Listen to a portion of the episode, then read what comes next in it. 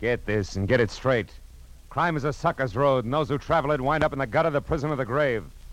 This time, an old Spanish woman who cared, a red-headed mink who didn't, and a green suede button beside a corpse.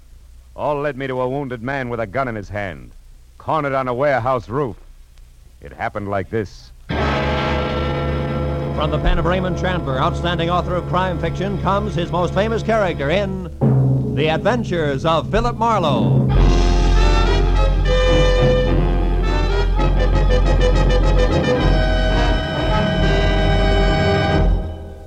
Now, with Gerald Mohr, starred as Philip Marlowe, we bring you tonight's transcribed story The Man on the Roof.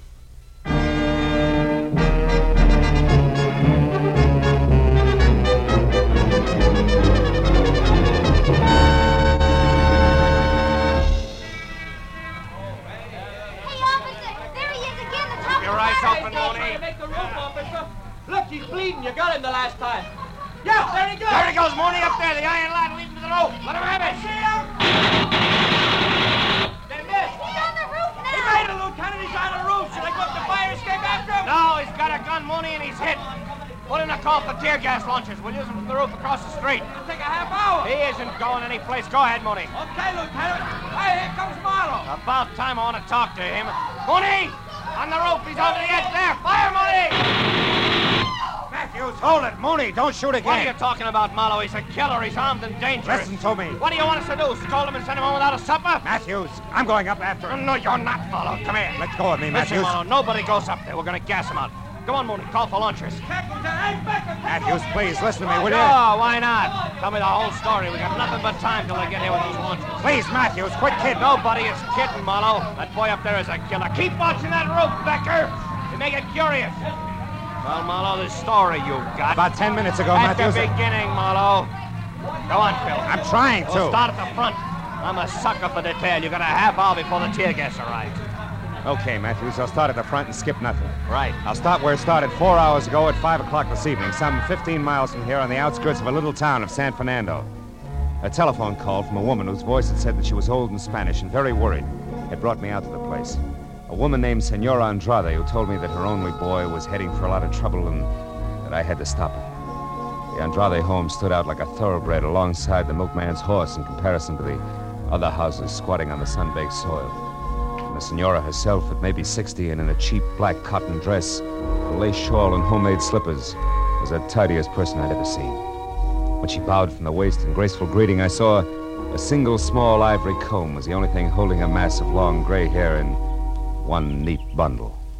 Senor Marlowe, you will excuse me if I do not extend you the hospitality of my house, but Pedro, uh, Pete, he likes to be named, is already gone. There is no wasting time. Of course. Uh, Pete, your son, senora, huh? Si. And a good boy, Senor Marlowe. Here. Here is a photograph of him. It is taken only a week ago on his 25th birthday. Really? He was so proud of that green jacket I made for him.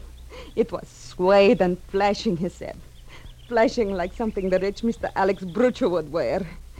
He has it on every day since then, even today. Alex Brucher, who's that, Mrs. Andrade? The senor who owns the warehouse for furs in Los Angeles. Oh? Number 12 Commercial Street. It's where my Pete worked until two days ago, when the trouble started. Well, what happened, senora? It was during his lunchtime. He was eating from a meal I made for him, like he always does, and talking to a stranger, some. Um, how you say, senor? A man with no job all the time. A, A uh, bum, a hobo, a loafer? uh, see, loafer, see. He was just telling me how, how he was telling him to find the railroad yards. That, senor, is where the trouble began. Oh, please, senor Marlowe, you will have a chair there. Oh, yes, thanks. Now, uh, tell me, senora, this trouble. Surely giving instructions to a loafer, as you say, didn't start it. Oh, but it did. After the lunch hour, the foreman, a Senor Connor, questioned Pedro about this loafer. And when my boy said that the man was only asking for the railroad yards, this Senor Connor said he was a liar, that Pedro was giving out information about the shipments of furs, that he was fired, discharged. Just like that? Let's See, senor, after two years of good, hard work. You see, senor Marlowe, Pedro tells me that senor Alex Brucher has been having his shipments of furs stolen on the road. Um, Hijack? uh, see, hijack, And it is this reason why Pedro is fired. You, uh, you want me to prove to Mr. Alex Brucher that Pete had nothing to do with this hijacking, huh? Get his job back, is that No, it? no, no, no, senor. It is too late. Why too late? Pedro already went down there this morning to do that. Oh. He went and told Senor Connor, the foreman, that he had nothing to do with the hijack. And more. He told him, Senor Marlowe, that he was fired because of Helen Castile, Who's that? the pretty girl who for a short time now works in Senor Brucher's office. Oh. Well, then I don't understand, Senora. This Helen Castile and my boy are falling in love. But Senor Brucher also likes this girl. Oh. What happened when Pete told this to Mr. Brucher? He never did. Before he even got to speak to Senor Brucher, that devil man, Senor Connor, and some other men beat him. Cut his face, blood on his arms, his clothing torn.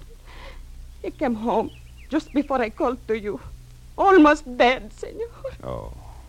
I'm sorry. Well, uh, how about now? No, Senor Marlowe. Pedro has gone back. Revenge in his heart. That is why you must stop him. Senor, Senor, you must bring him home before he kills. Before it is too late. Take it easy. Lo va a matar. No, no, no. Take it easy. Senora. Don't worry. I'm sure I can bring him back. Positive. Oh, gracias, Senor. It's all right. It's all right. Here, here, Senor, in this hand. I have money. Nineteen, maybe more dollars. Here. You take No, it. no, and no, no. Not yet, Mrs. Andrade. I, uh, uh, I- I don't think it'll cost that much. We'll see, huh? Goodbye, Senora.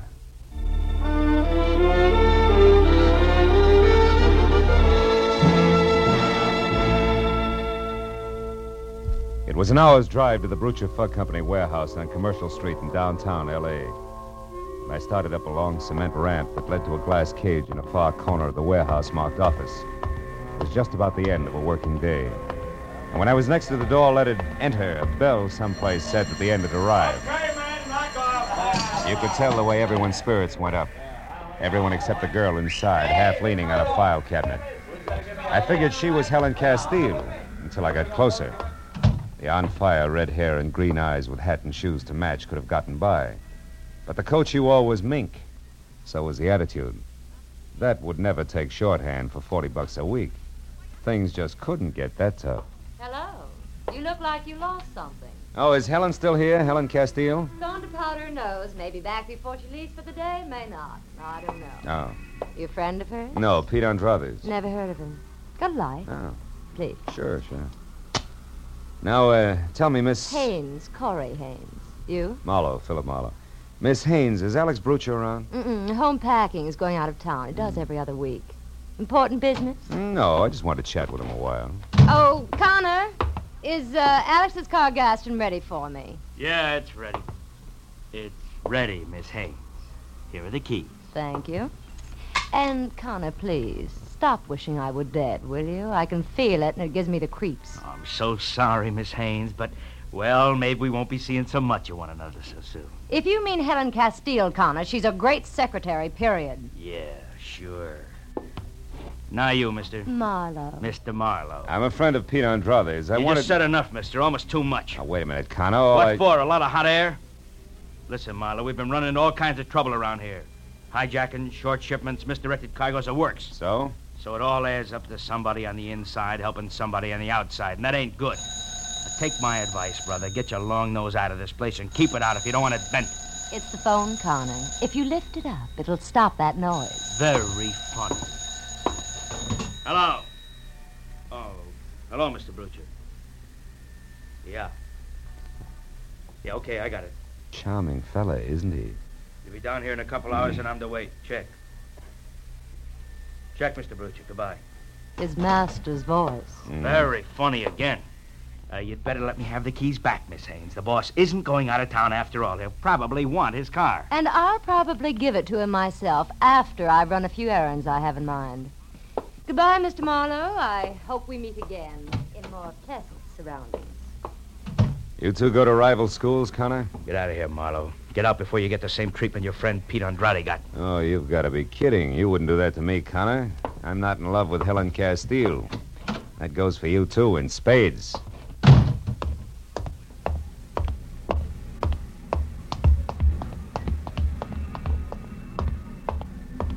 Hey, Hmm? hey, you, Mr. Marlowe. What? Over here behind the crates. I don't want Connor to see us. I'm Helen Castile. How do you know who I am? There's an intercom phone in the office you just left. Yeah, I see what you mean. I knew Pete was in some trouble. I haven't heard from him in two days.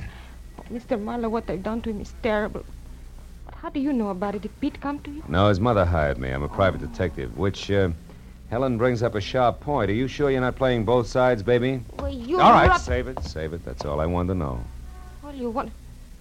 You mean you just said that to see how I'd act? Well, I had to be sure. After all, you're still working for Alex Brucher. Not anymore. I only stayed on before this because I didn't want Pete to be fired. Oh, Mr. Shh, hold it. I think we've got company. It could be rats. There's some around. Yeah, with and without brass knucks. Now listen, honey, for everybody's good, I don't want Pete mixing with Alex Brucher. Now, before you get out of here, tell me fast, where does the boss live? 41 West Adams Boulevard. 41 West. Okay, now go. I'll cover you till you're clear of the place. Go on. All right, my car's across the street. If you need any help later, Mr. Get Marlowe. going. That rat may have friends. Okay.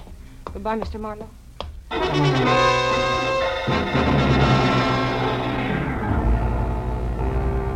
Helen got to the front gate, out into her car, and away without anybody bothering her.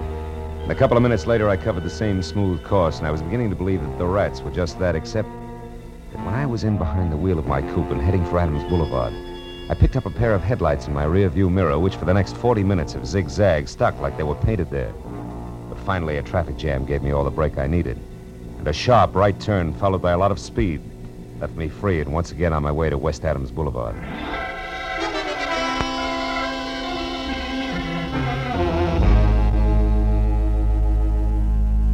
The place was turn of the century stone block mansion, but the rest of the neighborhood had gone slumming a long time ago. I was about to try the knocker when I noticed a thin slice of pale light that said the front door wasn't closed all the way. I started in, edging toward the sick light that came from a single lamp in what used to be called the library. And then suddenly I saw him. A man in a smoking jacket, lavishly monogrammed AB, his face beaten raw, his clothing almost shredded, blood clotted thick on the back of his head. He was dead in the corner of the room.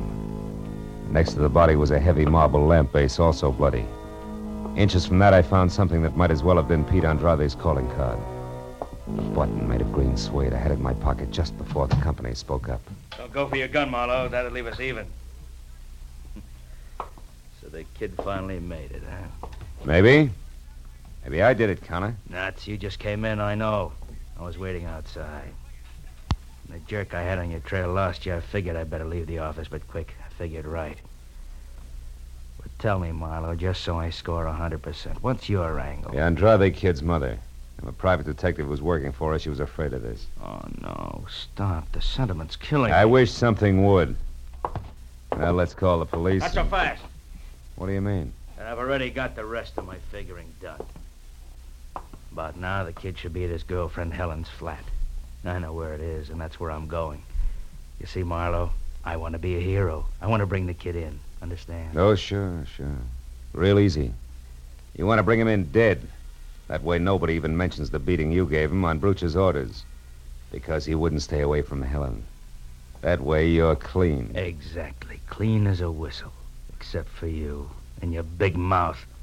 Now stand still, Peeper. I want to whisper something in your ear.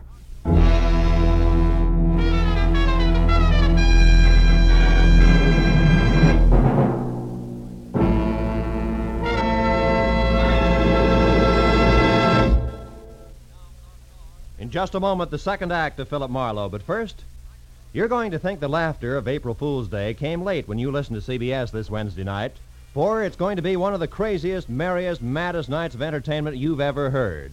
Bing Crosby will be playing host to Arthur Godfrey and Perry Como. And even though lots of singing is promised from all three, who knows what's going to happen when the gags start flying? Groucho Marx and Burns and Allen will also be on hand with their famous fun shows this Wednesday.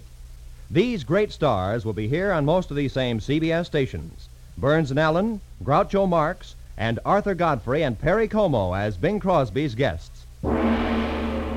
Now, with our star, Gerald Mohr, we return to the second act of Philip Marlowe and tonight's story, The Man on the Roof.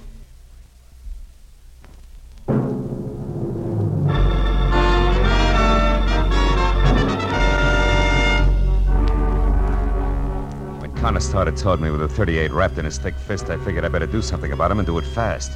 I waited until he walked around Bruch's body on the floor and it was out of his line of vision, then I pointed at it. Connor, look, look, he's moving. What's that? Hey! An old trick, sucker. Now let's throw your gun out of the conversation. We'll start over. Come on, get up. Get your hands up. Get them off, you crummy. Look, Heavy, I'm going to get an answer out of you one way or another. Make it easy on yourself. Now get up. I said get up. Oh, all right. All right, Wise. You win this round. That's better. What do you want to know? Helen Castile's address. She's got her room. No, number four, 3200 Crenshaw. Thanks. So long, muscles.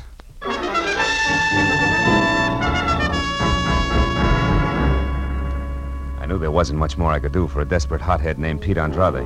He'd already done too much for himself in the wrong direction. I drove down Adams until I'd cooled off enough to call the police. And I stopped at a phone booth and gave Homicide a fast rundown on Alex Bruch's murder. But I hung up before they could ask me Senora Andrade's address in San Fernando or Helen Castile's place on Crenshaw. Because there were two women I wanted to talk to alone before the police moved in.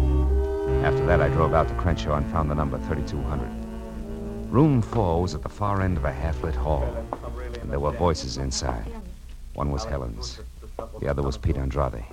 I reached for my gun. I went out of my head, Helen. I must have hit him nine or ten times, hard. What are we going to do? I don't know. I've got to think. It's a little late for thinking, Pete. Who are you? He's a private detective. Yeah, I'm working for your mother. I was up until I left Bruch's place.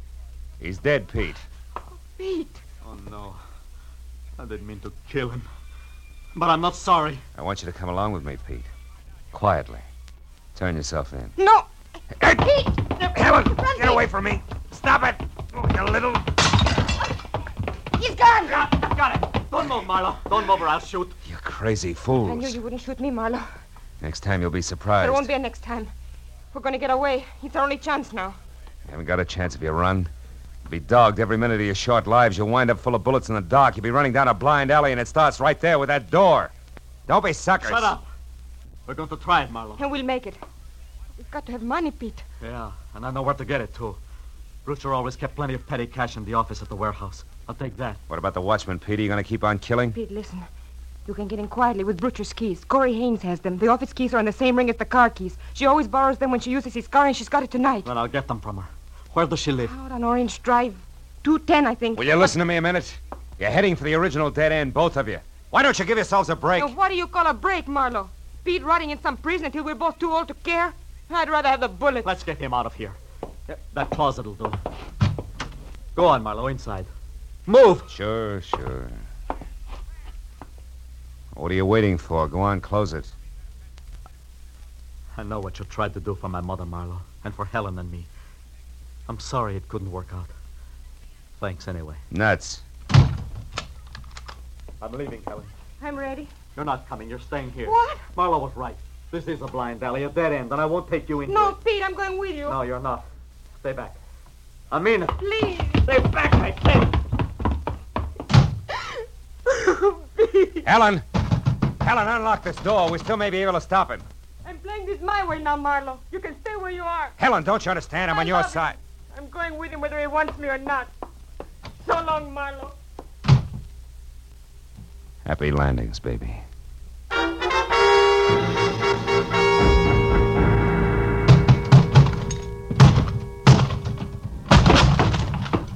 The lock on the closet door gave up before I did, but only because it was older by several years. I got out of the house and kept ahead of the speed limit all the way to Orange Drive and figured for what it was worth that I'd cut Pete's lead down to a scant ten minutes. I parked in front of a Spudnut coffee shop on the corner and walked down to 210. By the time I got within knocking distance of Corey Haynes' front door, I could see that the only light in the place was spilling out of the sunken double garage that housed the new gray Nash. But when I moved closer, I knew that ten minutes was all that Pete Andrade had needed. Corey was sprawled out on the grease-spattered concrete floor and very still. Very still.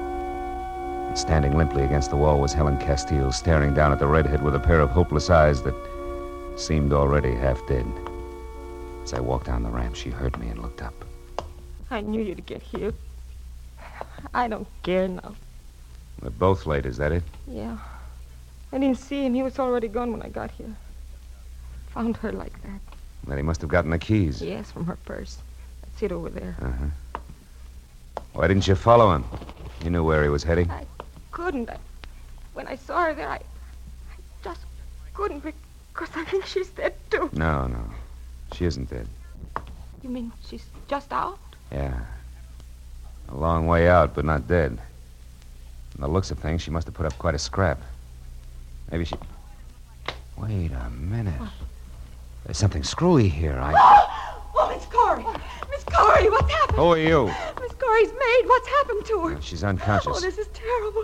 She knew there was going to be trouble. I swear she didn't Miss Corey, honey, speak. How do you know that? Because she was worried. She told me four or five times she was going to stay in all evening, like she was expecting somebody. Sure, sure. It figures all the way. Look, look here. Are you sure this is her purse? It Certainly is. Was she robbed? Not exactly, but. Oh, yeah, yeah. This clinches it. Now, look, call an ambulance right away. Get Corey into a hospital and hurry. Oh, yes, sir. Helen, you stay here with her. Don't leave, understand? right. I'll see you.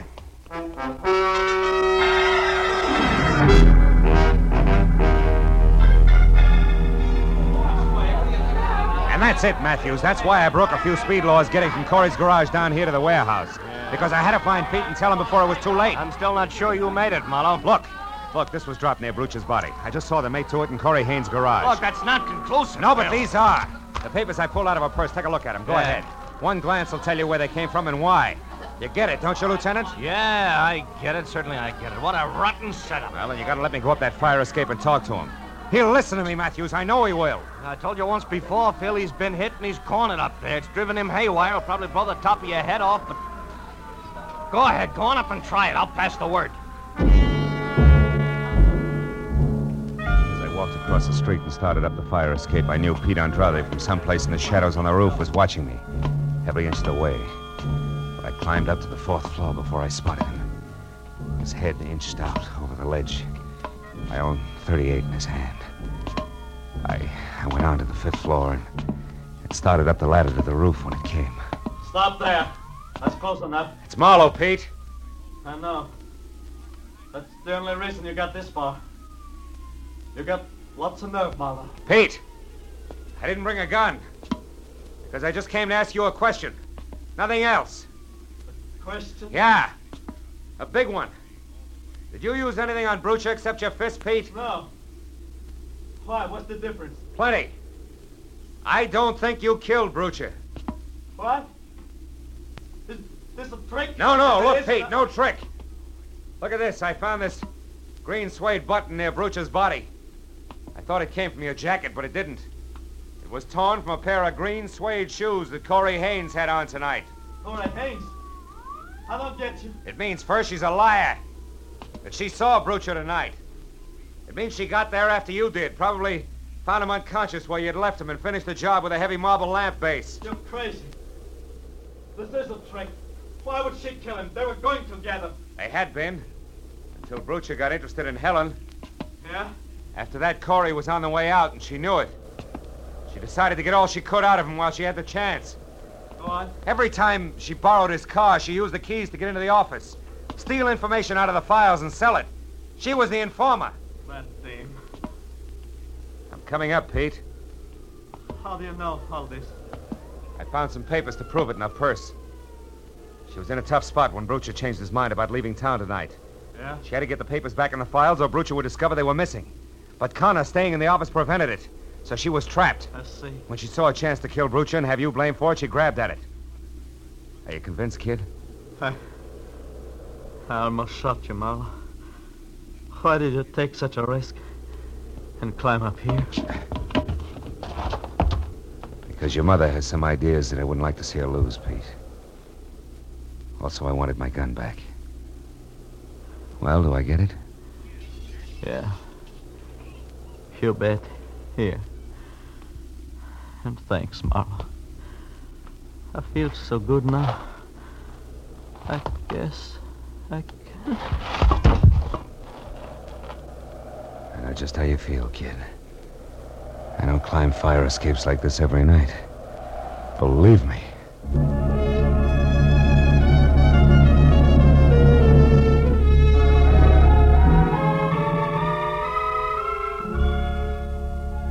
It was a long, long time before all the scattered reports were in.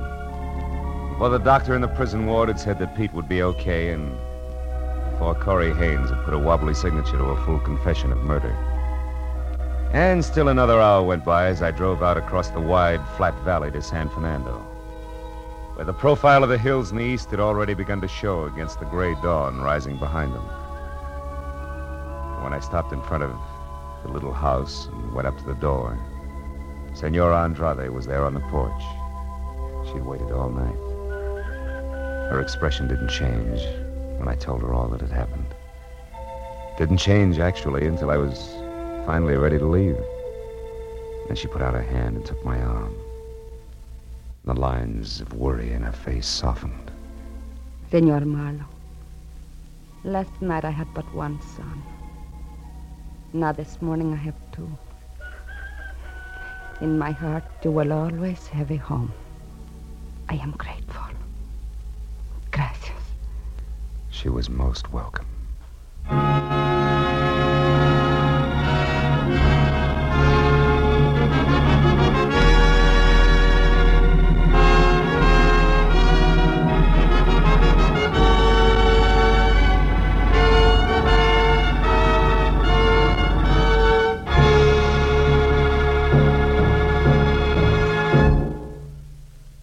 The Adventures of Philip Marlowe, bringing you Raymond Chandler's most famous character, star Gerald Mohr, are produced, directed, and transcribed by Norman Macdonnell, and are written for radio by Robert Mitchell and Gene Levitt. Gerald Mohr may currently be seen starring in Republic's The Blonde Bandit. Featured in our cast tonight were Virginia Gregg, Jack Edwards, Lillian Buyeff, Doris Singleton, and Jack Kruschen. Detective Lieutenant Matthews is played by Larry Dobkin.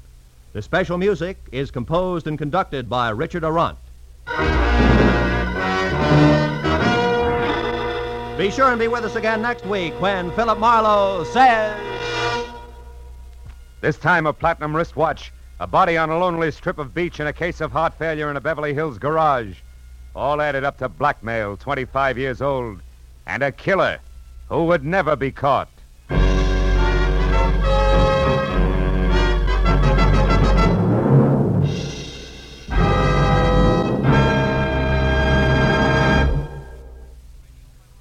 CBS invites you to hear one of the great ad libbers in show business, Groucho Marx, every Wednesday night on most of these same CBS stations. Groucho's show, You Bet Your Life, finds the master throwing quips and questions at oddly assorted pairs of contestants. And it's fast, merry, and bright. So remember, be listening this Wednesday, won't you?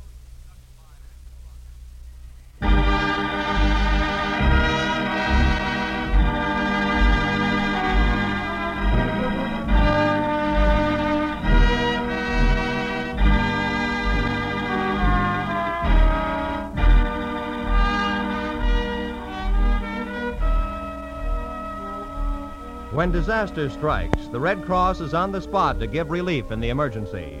But its work does not end when the wind dies down, the fire is out, or the flood recedes. It goes on in many different ways, helping to restore people to their normal way of living. The Red Cross is a great humanitarian service in which you have a very direct part because the funds which are used are the contributions which you make to the Red Cross, and they are funds used in a common sense program that ensures the most good for the most people. Red Cross Disaster Relief and Rehabilitation is one of the great reasons why we must keep our Red Cross ready. All may help. Give now to the 1950 Red Cross Fund. Remember, whatever you gave before, this year, add a quarter more. This is Roy Rowan speaking. Now stay tuned for Pursuit, which follows immediately over most of these same CBS stations. This is CBS, the Columbia Broadcasting System.